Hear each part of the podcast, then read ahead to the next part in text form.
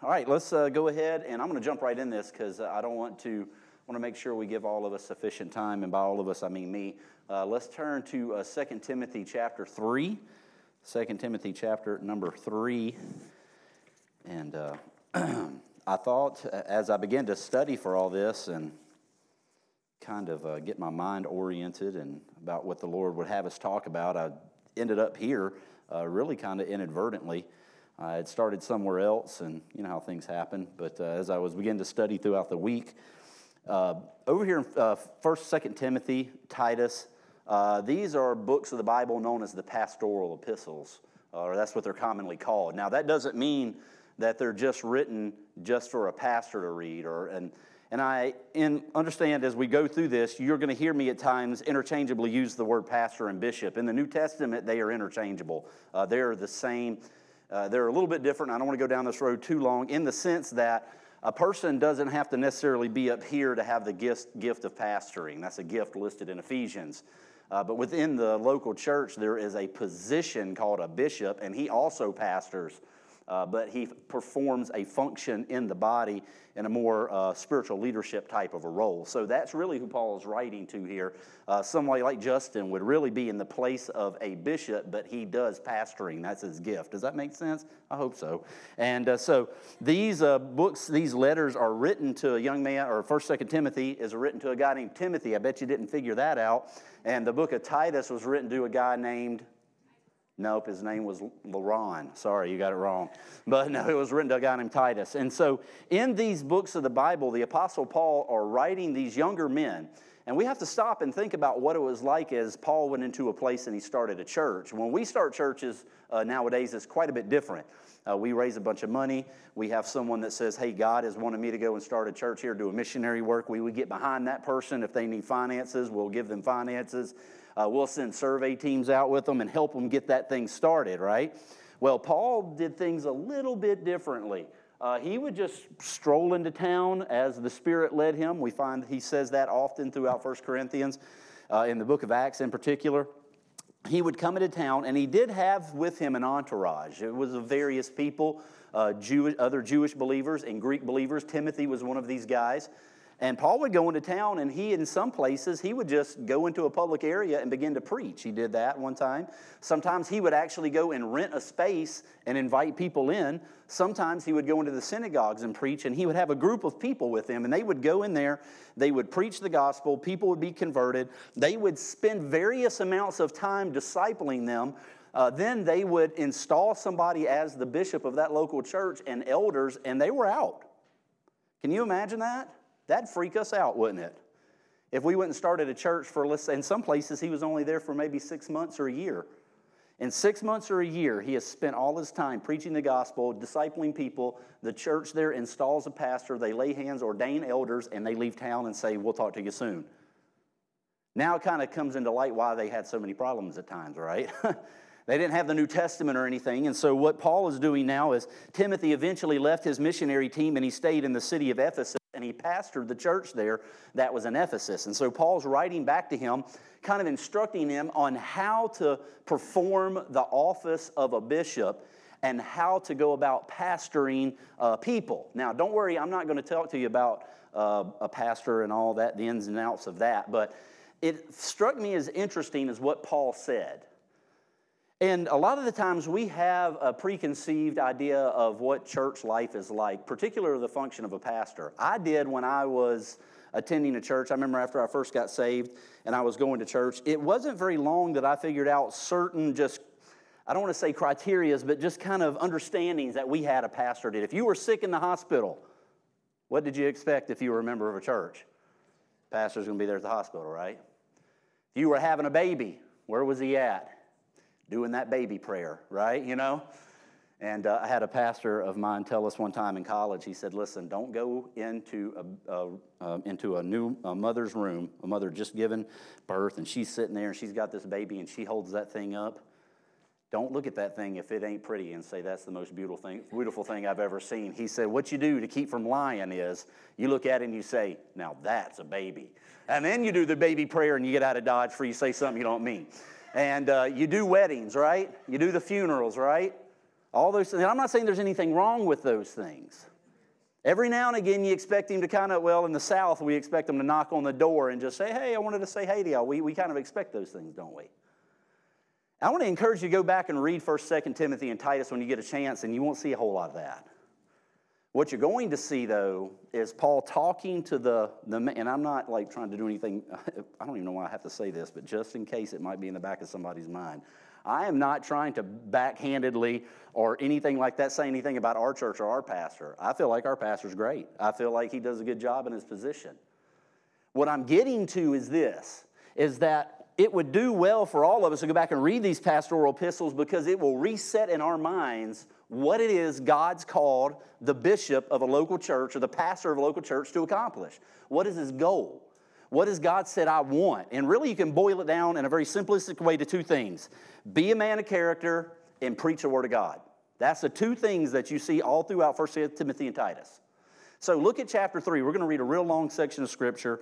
I'm going to do the best I can by the grace of God to get through some of this and hopefully make it cohesive and make it make sense, be a blessing to you, and uh, hopefully we'll understand where the gospel fits into all this. Now, look at chapter 3, please, with me. I'm reading the New King James Version if you want to follow along word for word.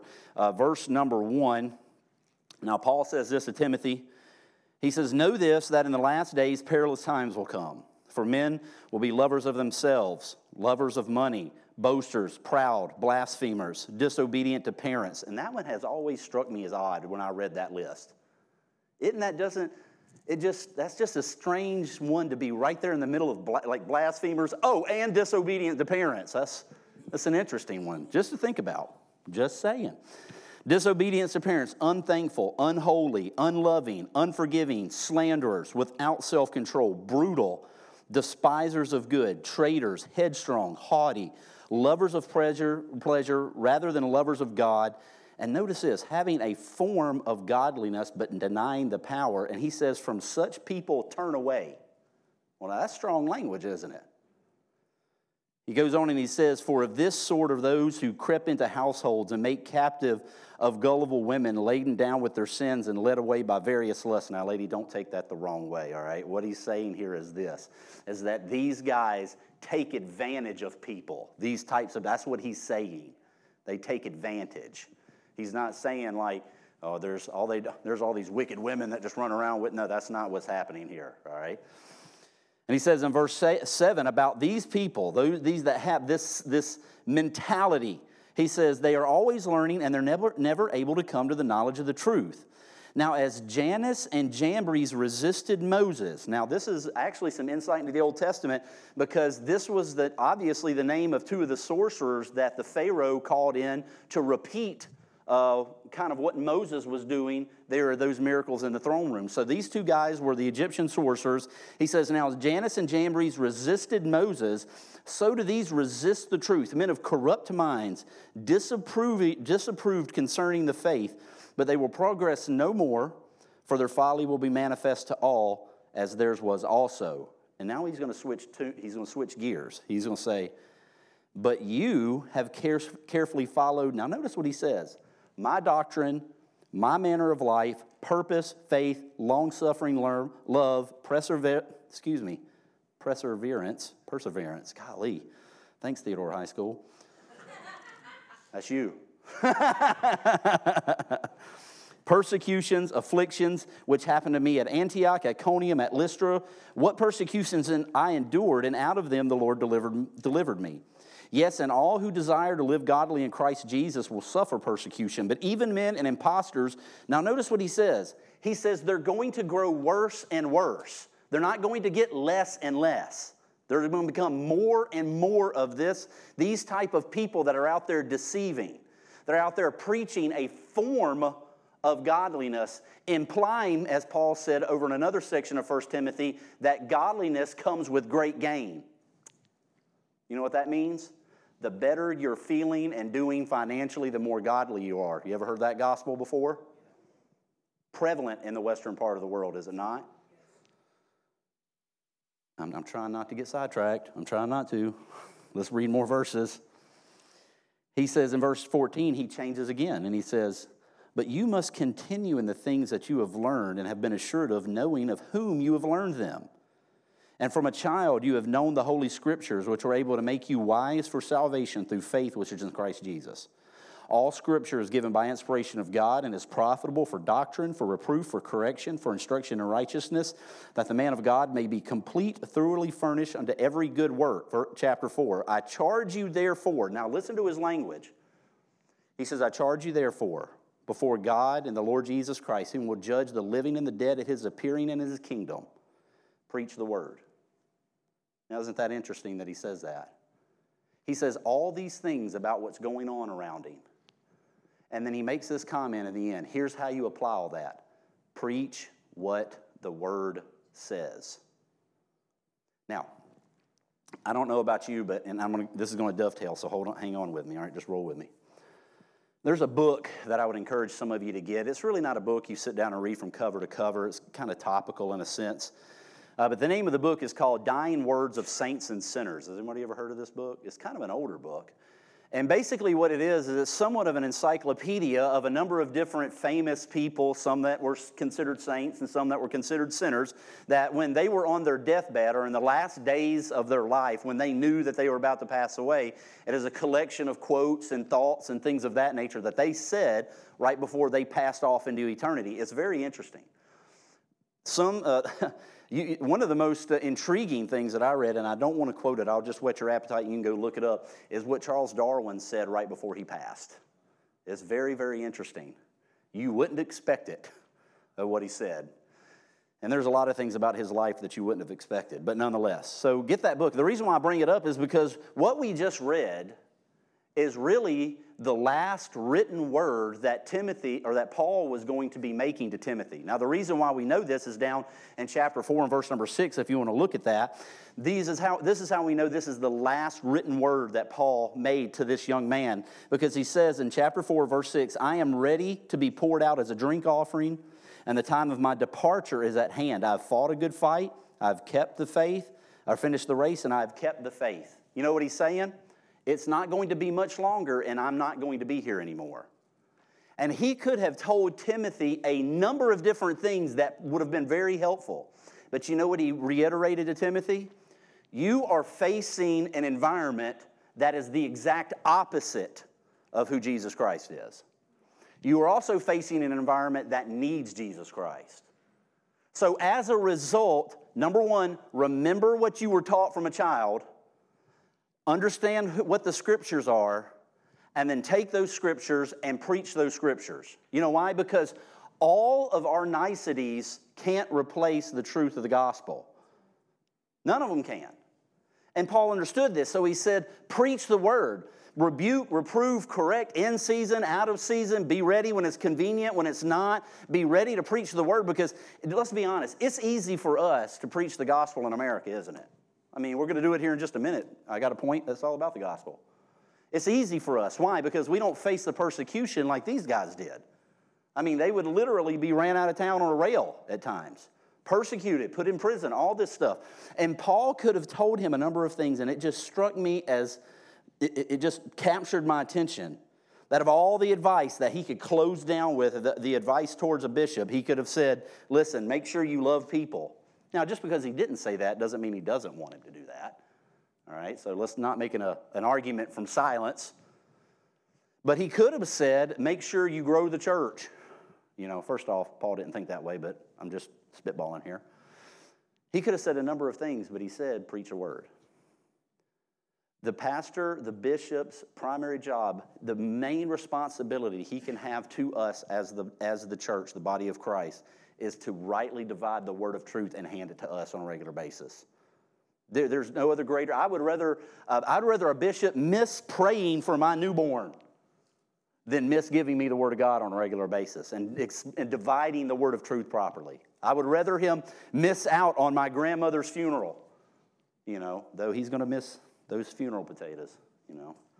I would rather him miss out on all those things. My point being is this we have an elevated idea of what we think the primary role of the bishop is. And God steps in and says, All these things are fine, but if I had to give one last word, I'd give you this word.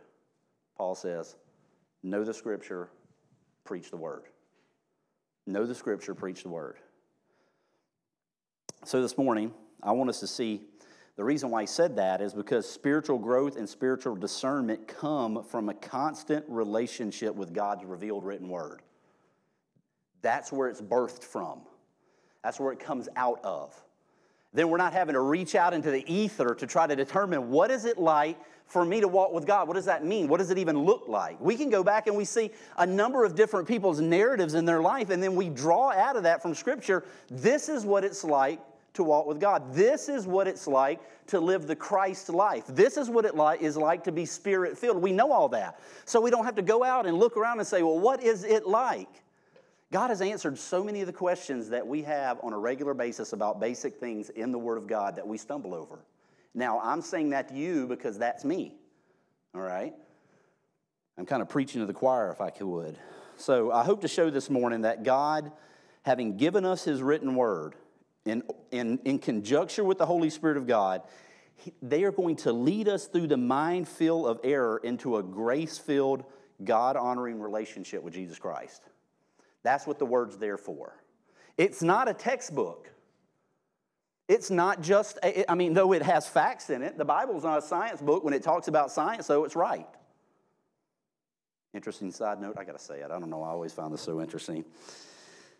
You know, it wasn't up until like maybe a few hundred years ago that doctors learned that you, if you're going to operate on one patient, you need to wash your hands and sanitize them under running, running water before you should put your hands in the body of another patient. You know, the Bible talked about that thousands of years ago. If you go back and look in Leviticus, God said, if there's a person that has a wound, go wash them in running water take them out of the running, uh, running water, and then go wash yourself in running water. We didn't figure it out till the late 1800s, you know? We're like, well, what do I do, you know? Why are these people getting gangrene? Wash your hands in running water, all right? That's why.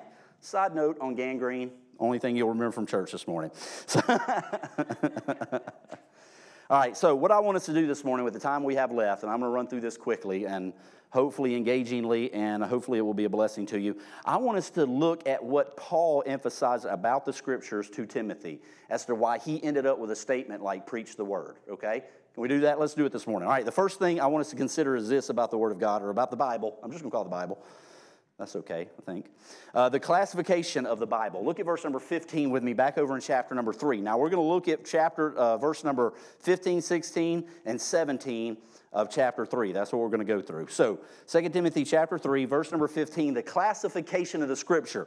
Where does it fall? Now, look what Paul says to him. He says, And that from a child, from your childhood, you have known, and just a simple little phrase, he says, You've known the Holy Scriptures. Now, they didn't call it a Bible back then necessarily. The Bible is a word that just means a collection of books or a collection of something. Uh, they would refer to it as the sacred writings, which is what this word means. And this is how Paul classifies what he was writing to Timothy as something that was holy and something that was written down and something that was sacred. This is very important for us to come into terms with because what, the what God is saying here about himself is this is that the Bible is, an, is the only work that stands alone and is incomparable and superior to all other writings. It is the holy writing, it is the one that is the final and ultimate authority about which we, uh, where we gain knowledge about the person of Jesus Christ.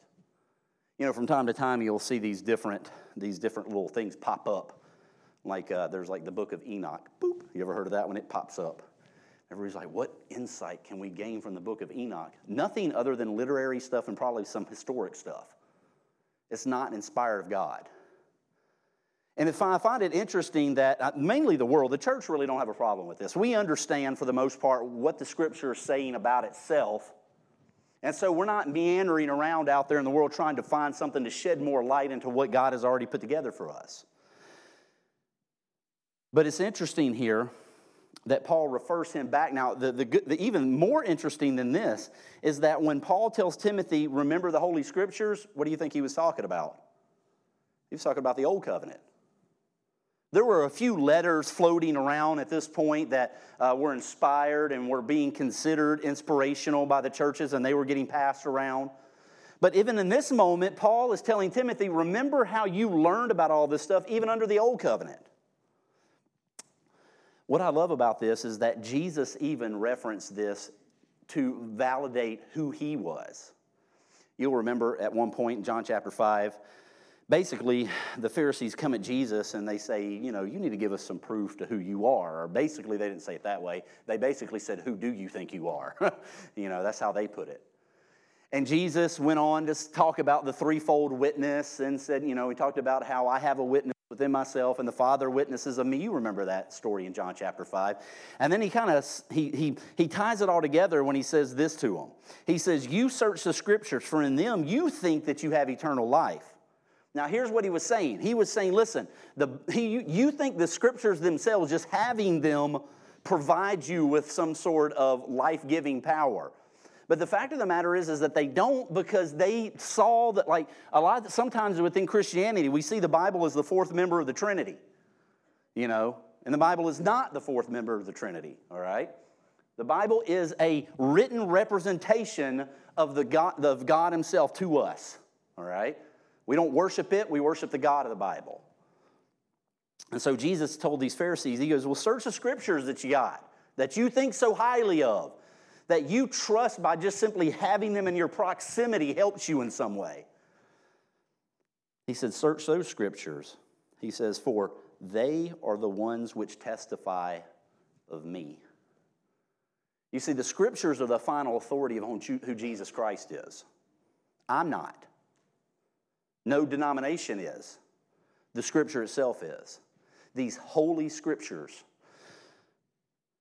there was another instance you'll remember where these, the Sadducees, not the Pharisees, the Sadducees, the Sadducees were like the progressives of the day, is what they were in Jesus' day.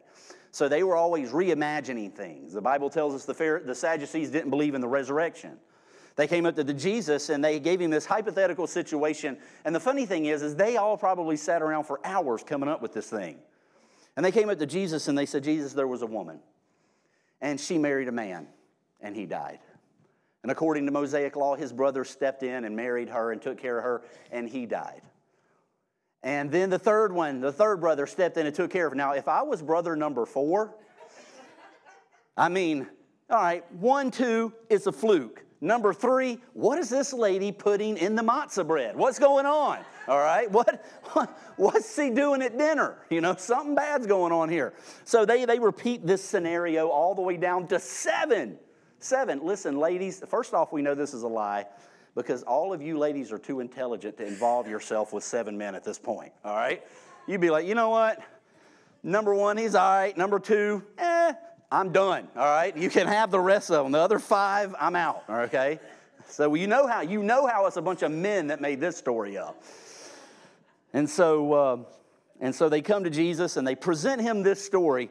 And I'm so, could you just imagine the look on Jesus' face sometimes when they're telling this story? He's just sitting there like, like what? all right, all right, all right. But he takes it very obviously very seriously. We wouldn't, or I wouldn't. I'd probably get all snippy. I know it's hard for you to believe. But uh, Jesus responds to them in an interesting manner. He says this He says, first off, you're mistaken. Jesus told them, look, you're wrong. He says, You are mistaken why? Not knowing the scriptures nor the power of God. And then he launches into his description of why they were wrong from there. Paul looks at Timothy and he said, this, this is what we have to understand. If we want to know what the power of God is, and we want to know what's right about the character, nature, and the way that God operates, we'll be acquainted with the scriptures. We won't have to be wondering on a regular. Now, I'm not saying God can't do things spontaneous that He didn't write down in the Bible. I'm not saying that. I'm not saying that God can sneak up and surprise you and you know that it fits within the character of God. I'm not saying that either. What I am saying, though, is like what Jesus told the Sadducees don't make assumptions on the character of God based on your scenarios. That's what he was saying. You're mistaken because you don't know the scriptures and you don't understand the power of God or the way that God operates. In verse number 15, so we see how the Bible is classified Holy Scriptures. I want you to see how Christ is revealed in the Bible in verse number 15, the end of it. He says, And that from a child you have known the Holy Scriptures, and these Scriptures are able to make you wise for salvation through faith, which is in Christ Jesus. Now, The Bible is very, very narrow when it comes to the way of salvation. Even Jesus himself said, Broad's the way, right? Broad is the way that leads to destruction, narrow is the path, is narrow. Jesus said narrow statements all the time. John 14, 6, I'm the way, the truth, the life. No man comes unto the Father but by me. That's a narrow statement. The scripture's narrow. Now, the world's going to see not see the scripture as narrow, it's going to see it as bigoted. That's the, that's the, the word you swap out for narrow. It's going to see it as bigoted. They're going to say it's misogynistic. They're going to say it's racist. They're going to say it's homophobic. Uh, they're going to say it's all kinds of things. You put a obia at the end of a word and it's a thing now, right? And they're going to label that on the scripture. And understand that when the scripture gets labeled as something, the author of the scripture is being accused of something. Because what the scripture says is what the author said. They're inseparable. You can't take these two apart. And one of my favorite verses about the exclusivity of Jesus Christ's saving ability is in Acts chapter number 13. Now, Paul's preaching again. He's preaching to a room full of Gentiles, those that were acquainted with Judaism, and he says this to them Therefore, let it be known unto you, brethren, that through this man, speaking of Christ, is preached to you the forgiveness of sins, and by him everyone who believes is justified from all things from which you could not be justified by the law of Moses. Well, that's a good sermon, isn't it? He basically looked at a room full of Jew, uh, Jews at the day and said, The way that you're doing it won't work. Everything about what you're doing will not justify you. Paul didn't mince his words when it came to this because he needed to move on to the exclusive claims of Jesus Christ. Today, we would say it like this Paul would stand up and say, I don't care what member of a church you are, it will not justify you from your sin. He would say, It does not matter if you have been baptized till you know every fish in the creek by first name basis, it will not remove sin. You can take communion until the little bread sucks all the moisture out of your mouth for all of eternity. All right? And you can take the alcoholic and the non alcoholic grape juice, wine, whatever you want to call it, until you can't see straight, and it will not take away sin. That's what Paul, he wouldn't say it like that, but he would say it's something like that. He would attack the self justifying motives and actions, behaviors, and thought processes that those in this society have taken to themselves in order to justify themselves before God. That's what they would do. And he would call it out just like he called it out here. Why? Because he wants to get the exclusive claim that the death, burial, and resurrection of Jesus Christ is throughout every aspect of the hemisphere of every as- place in the world the only way by which men are saved. It doesn't matter the color of their skin, their nationality, what dialect or language they speak of. Jesus Christ's claims stand as him being the only one that can justify from sin. That's it. We find that in the scriptures. You see, if, if we were just religionists, we would just go out in the world and uh, we would just proclaim what we think. Now, last time I preached, you found out that I like to listen to podcasts about serial killers, and I'm, thank you for coming back, even though you knew that. I will also confess to you openly, I like to listen to podcasts about cults. All right, so, so sometimes my kids get in the car, and I don't like to listen to stuff around my kids. They got enough stuff to worry about in life, other than some weird guy in Northern California that wears like tinfoil on his head, all right? But I'm interested in that guy and what in the world he thinks. So uh, sometimes I'll get in the car, and you know, your, your phone just syncs up and it just starts playing, and they're like, and he took unto himself many, many different people and dug a hole 30 feet deep. And my daughter's like, what is he talking about? I'm like, yeah, you don't want to know if we were religionists, that's what we would do. We would just go out and we would say, This is what we think. We don't have to do that. What we do is we point people right back to the Word of God and we say, That's what God has said about the Scriptures. Now, when they shoot at him, they're going to aim their guns at us. That's what's going to happen. When, when, the, when, the, when it comes to the fallout of that, sometimes we're going to catch the brunt of it because we're standing in the place, we're, we're proclaiming the message, and we're identifying with the messenger. Let me ask you this before we move on. It just bears asking. And there are a lot of people watching online too, so I don't want I don't want to let this situation go. What exactly are you trusting to make yourself right with God? What is it? That thing that just popped in your mind, what is it? There's only one right answer, just one. If it was Christ and, you need to circle whatever came after the and and address that based on who Jesus Christ is. Sin is too serious and grace is too amazing to try to bless yourself with eternal life. You see, Christ offers eternal life by the goodness that is in his heart. The person of Christ freely gives away forgiveness. He just says, Here, you want it? He calls you to it. It's not like we just stumble upon God one day and we find like salvation, like a little Easter egg under a bush, and we take it out and get all the little chocolates out. That's not the way that it works. We're stuck in a position we can't get out of. And Christ comes and rescues us in that position. He calls us to Himself, He rescues us, and He gives us His Spirit, and He takes away sin. Which leads me to the next thing I want to comment on. As the scriptures give us security of that forgiveness. I feel so sorry for believers that have to live with question marks where God's put where God has put periods. I feel very sorry. Not in a pat them on the head, pathetic puppy dog kind of way. I mean, my heart really it hurts for them that they have to go through their spiritual walk wondering where they're at with God all the time. It's just like pulling the arm on a slot machine and hoping they don't get snake eyes or anything of that nature, you know. They want to get all sevens at the end of life, you know. So they're doing the best that they can when they're not even trusting the best that God could do. And the best that God could do was the person of Christ, which was perfection. Over in Hebrews 7, Paul has said, well, we assume it's Paul. He said, Therefore, he, speaking of Christ, is also able to save to the uttermost those that come to God through him, since he always lives to make intercession for them. When, a, when Jesus Christ forgives a person, he forgives all of the person. You know, a, a lot of times we think we, we are, we're moment by moment forgivers, aren't we? You know, if you're married, you understand this. Your wife is going to come to, let me back that up. You're going to go to your wife. All right?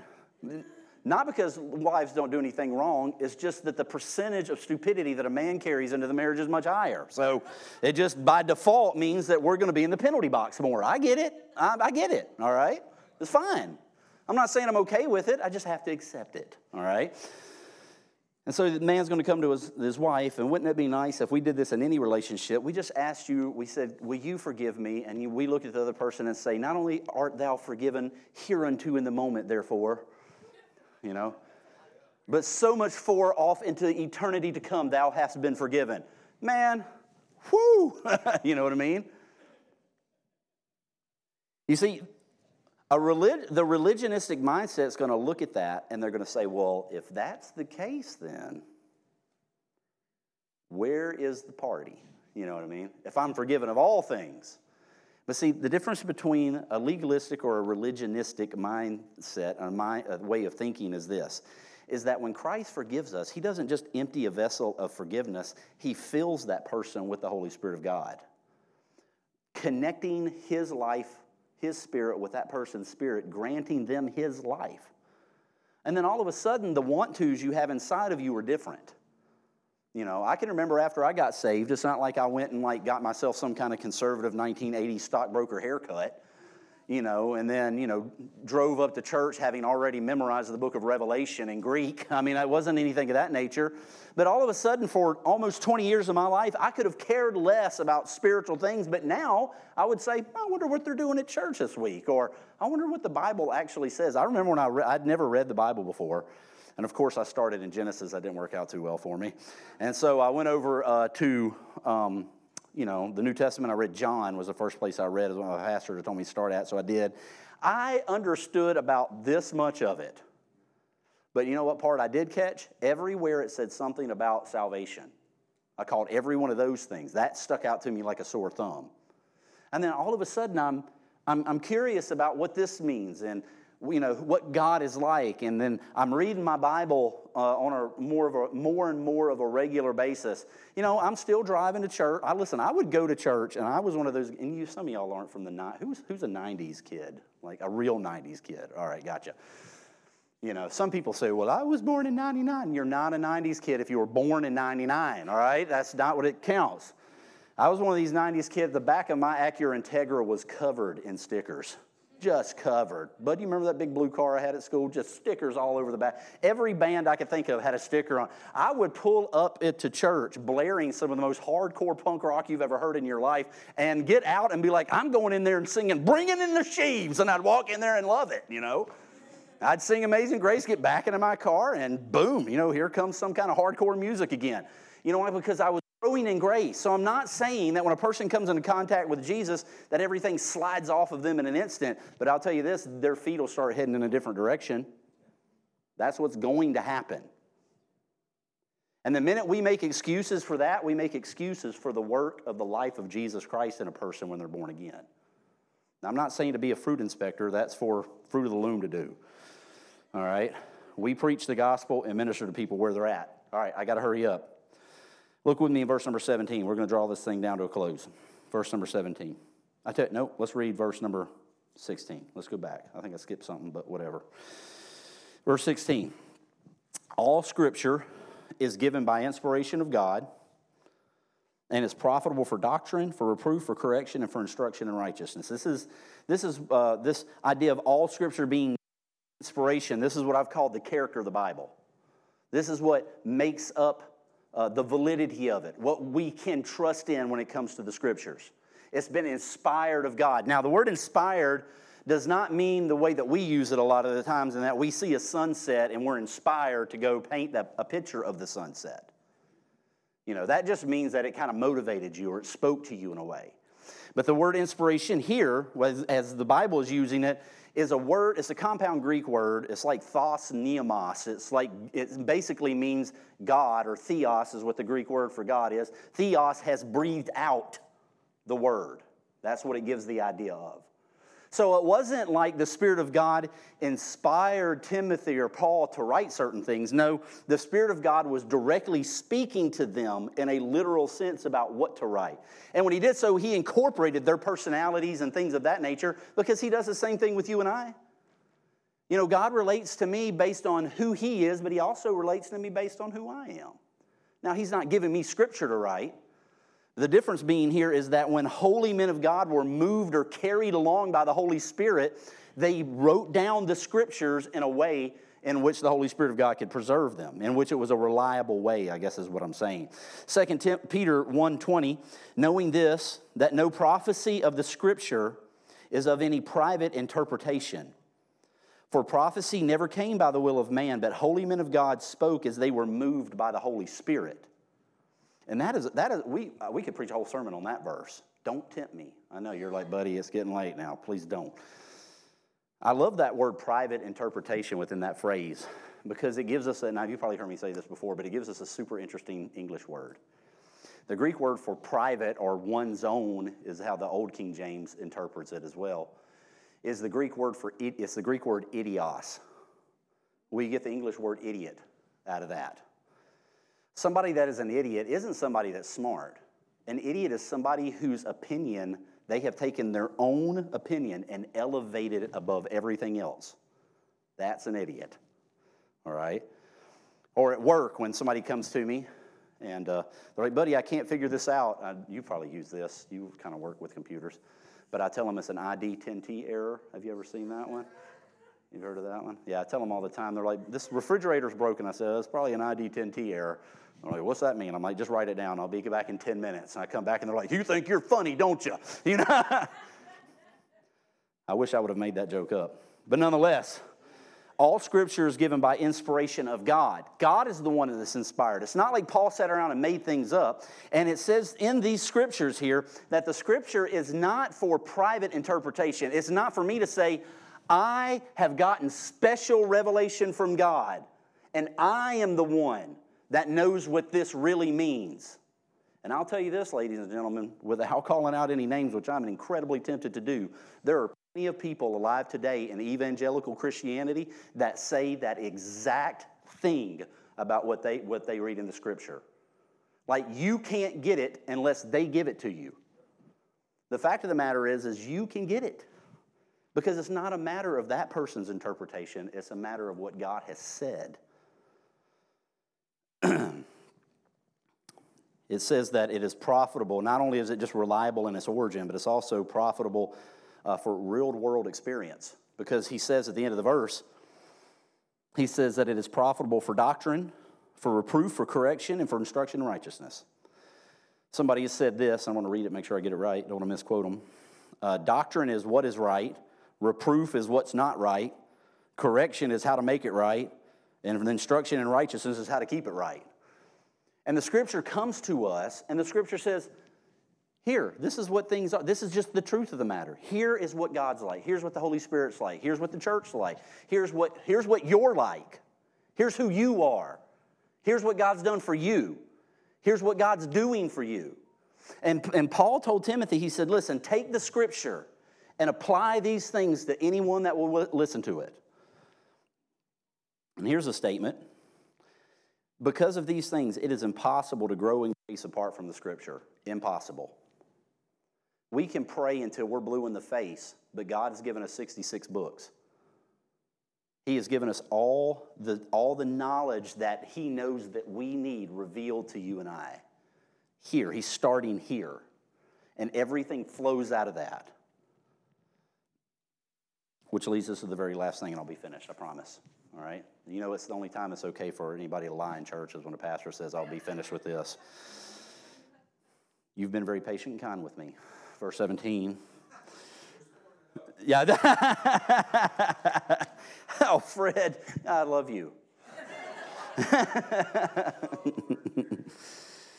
I started this, didn't I? I did. It was my fault. You, I would have done the same thing.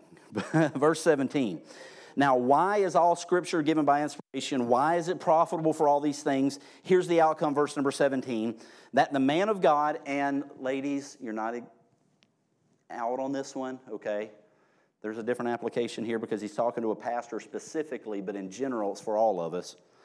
He says that the man of God may be complete and thoroughly equipped unto every good work the construction of the Bible, I'm not talking of this is what I, I thought of when I uh, was studying. The construction of the Bible, I'm not talking about how it's put together, but how much it puts you together and I together, how it puts us together, I should say. It comes along and it says in verse number 17 that it will complete. Now, I know that we're complete in Christ, I understand that. He's talking about behavior here. Let's just be honest about that. And sometimes in grace communities, we start talking about behavior, we get we get kind of we get kind of shaky. We're like, oh, hold on, but walk lightly there, their partner. Be careful. You're, you're on thin ice now. Don't you bump into legalism. Well, we're not going to bump into legalism when we talk about behavior. The only thing that we're going to talk about is what the spirit of the life of Christ in us is like. How does it work out? How does it flesh out? When, it, when we, we put our shoes on to go out into the world, what does that look like? And it's, the Bible shows us what that is. And it tells us that the Word of God and the Spirit of God, they're going to complete our behaviors. They're going to put them together. The word uh, complete means fit or in shape or in condition for something.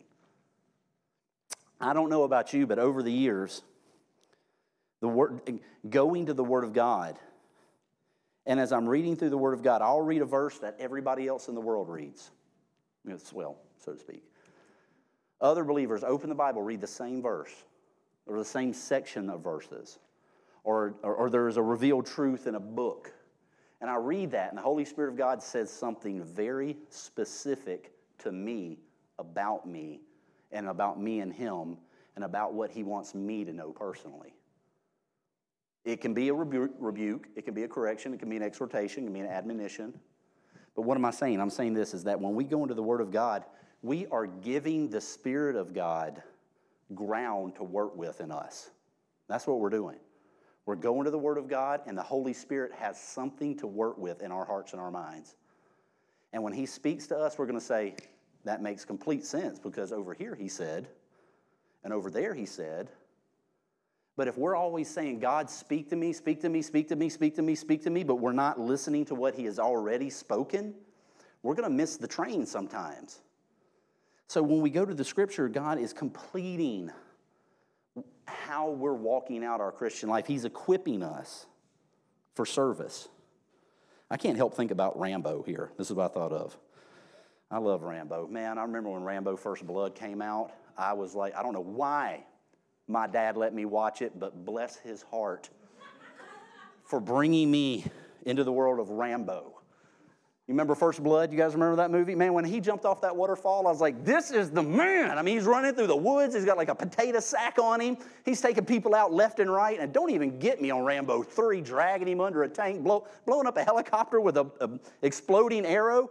Man, I was all about that stuff.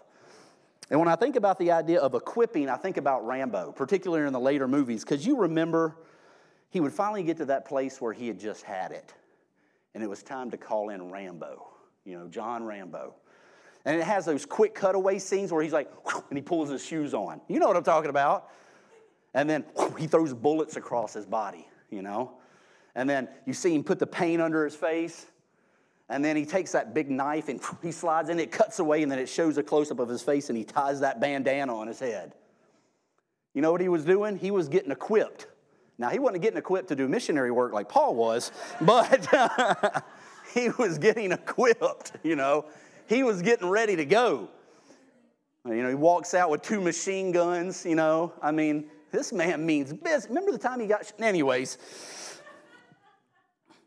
This, thank you. Thank you very much, Andrew. My amen quarter for Rambo. and so, when this word equip, what this word equip means is that God takes the word of God and the Spirit of God puts in, uh, put, basically, He don't put in us. I should say, He calls out of us what He's put in us. He makes us aware and alive to what the Spirit of God has put in us when we trusted Jesus Christ as our Savior. He equips. He shows us how the, this, this, the armor of God, if we could put it that way, works in our lives. And He brings us into maturity. He don't want us floundering around in the nursery.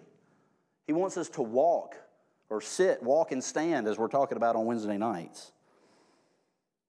Your, and let me read a couple verses. I know I'm going over. I apologize. They're probably my Angela is going to kill me because they're back in children's church. But I'm going to finish up with this. I promise. See, I told you I was going to say that twice. Now, Philippians 1 6, being confident of this very thing, he who has begun the good work in you will complete it. Uh, Ephesians 2:10 for we are his workmanship created in Christ Jesus unto good works you see, your good works as a Christian are directly related and connected to his good work in you. You can't set, you're not, we're not separating those two. We're not saying my good works are something that I'm doing for him. My good works are something that I'm doing with him. You know what that does? It cripples man made religion and it tears down the walls of legalism because no longer am I serving to get grace, I'm serving from grace. Uh, no longer are we living for a position, of, uh, position for acceptance, we're living from a position of acceptance. Have you ever seen I, my favorite book, and I shouldn't say book, one of my favorite movies is uh, because I tried to read the book and it was way too long. And uh, sorry, just being honest. it was like somebody gave me the book. I saw the, the movie and I'm like, man, I really want to read this book. They gave me the book. I'm like, that's not going to happen. That's not going to happen. But thank you. But thank you. it was like 700 pages. It's a, a, Stephen King book actually called 112263. Has anybody read that or seen that book? You, you probably watched it on Hulu. Come on, tell the truth. I did. I watched it on Hulu. Man, it was a great movie. It's about this guy who owns a diner that has like, and it's a Stephen King book, so just bear with me, it's fiction. And uh, there's like this time wormhole, and the, you go through this wormhole, and every time you go through this time wormhole, it drops you off in November the 22nd, 1963, every time. And it doesn't matter how long you stay in that time frame, you've only been gone five minutes in this world. You know, so, but you age and everything still happens to your body, and you come back and you're a little bit older, even though you've only been gone five minutes. So, anyways, Purpose of the movie is, is this guy gets the idea that if he could just go back into time and uh, that November the 22nd, 1963, and live there until the JFK assassination. If he stops the JFK assassination, he's going to change all these terrible things that happened as a result of it. So the whole movie, spoiler alert, if you haven't seen it, sorry, deal with it. It's the only closing illustration I got. And uh, so finally he goes through there time and time again. He tries and fails and tries and fails, and he's got to go back to the time hole. And every time you go back through the time hole to present day, everything resets and you got to start over again. It's like a weird Groundhog's Day or something. So he goes back, and finally he stops the assassination. He captures Lee Harvey. I'm telling you the end, so just deal with the people. And he stops him, and he goes back into present day thinking it's going to be this utopia, and everything has completely just fallen apart. Now, you say, what in the world does that have to do with anything? My point being is this Paul looks at Timothy and he says, Look at the world around you. All right? There's nothing that you're going to be able to do to stop this. The more that you try to stop it, the worse things are going to get. You're not going to fix anything. It's going to get worse for you as you try to stop it. You see, the preaching the gospel is about us looking out into a world and saying Jesus Christ has already done something for you. He's already made the fix. I can't fix you, my church can't fix you, but the gospel of Jesus Christ can save you, sanctify you, fill you with a new life, and set you on your way. That's why I find it so interesting that in the last moments of Paul's life, he looked at Timothy and he said, Preach the word, be a man of character, and preach the word. That's it. And if there's anything that any of us need that we can say dogmatically above everything else, everybody in this room, including myself, needs to know what God has said in His Word. In just a minute, we're going to pray. When we pray, Daniel and Lauren are going to come up here, and uh, they're going to meet with you afterward if you need prayer as well. If you don't know what it's, if you do not know what it means to be born again, I hope you'll get that settled today. Come see me, somebody you trust, somebody you know is a believer, and take care of that matter. If you're here today and you feel like you're kind of wavering, can I throw you a, an anchor? Go here. Don't, it's not a textbook, but it is very much the revelation of God to you. And He wants you to start here and move forward. Let's pray together, all right? Father, um, I'm thankful for the Word of God. I'm thankful for the Word of God because it's, it's you You've given us who you are in a form that we can read and understand. And then, Lord, not only did you give us the scriptures, but you gave us the Holy Spirit of God. And then you've given us the life of Christ. You've given us a connection with you that can't be broken. You've given us everything in a permanent manner so that we can grow in that. And I pray for all of us as individual believers and as a church that you would rekindle within us a love for the Word of God, a desire to go into your scriptures and that we pray that you would put in us a desire to hear the Spirit of God speak to us and lead us in a specific way that's individual to us in this life so that people might see our good works and glorify our Father which is in heaven. Lord, we're all in different places here. We're all in different, you know, areas of our walk. Some of us are walking in victory, and I pray that those that are, that they stay in that position. That some of us feel like we're struggling, but Lord, just because we feel that way doesn't mean we are. So I pray the scripture would speak to that. I pray the Spirit of God would give insight and application. I pray that uh, you would give wisdom as we have the mind of Christ. I pray that we would uh, receive what you have to say to us. And Lord, I pray for those that if there's anyone with us that doesn't know Christ, or if there's someone, Lord, listening online that's never been born again, I pray that today will be the day that you call them to yourself, eradicate their sin, and connect them to you with forever by your Spirit. And Lord, thankful for what we have as a church, and we have this because of you. And uh, we pray this in Jesus' name. Amen.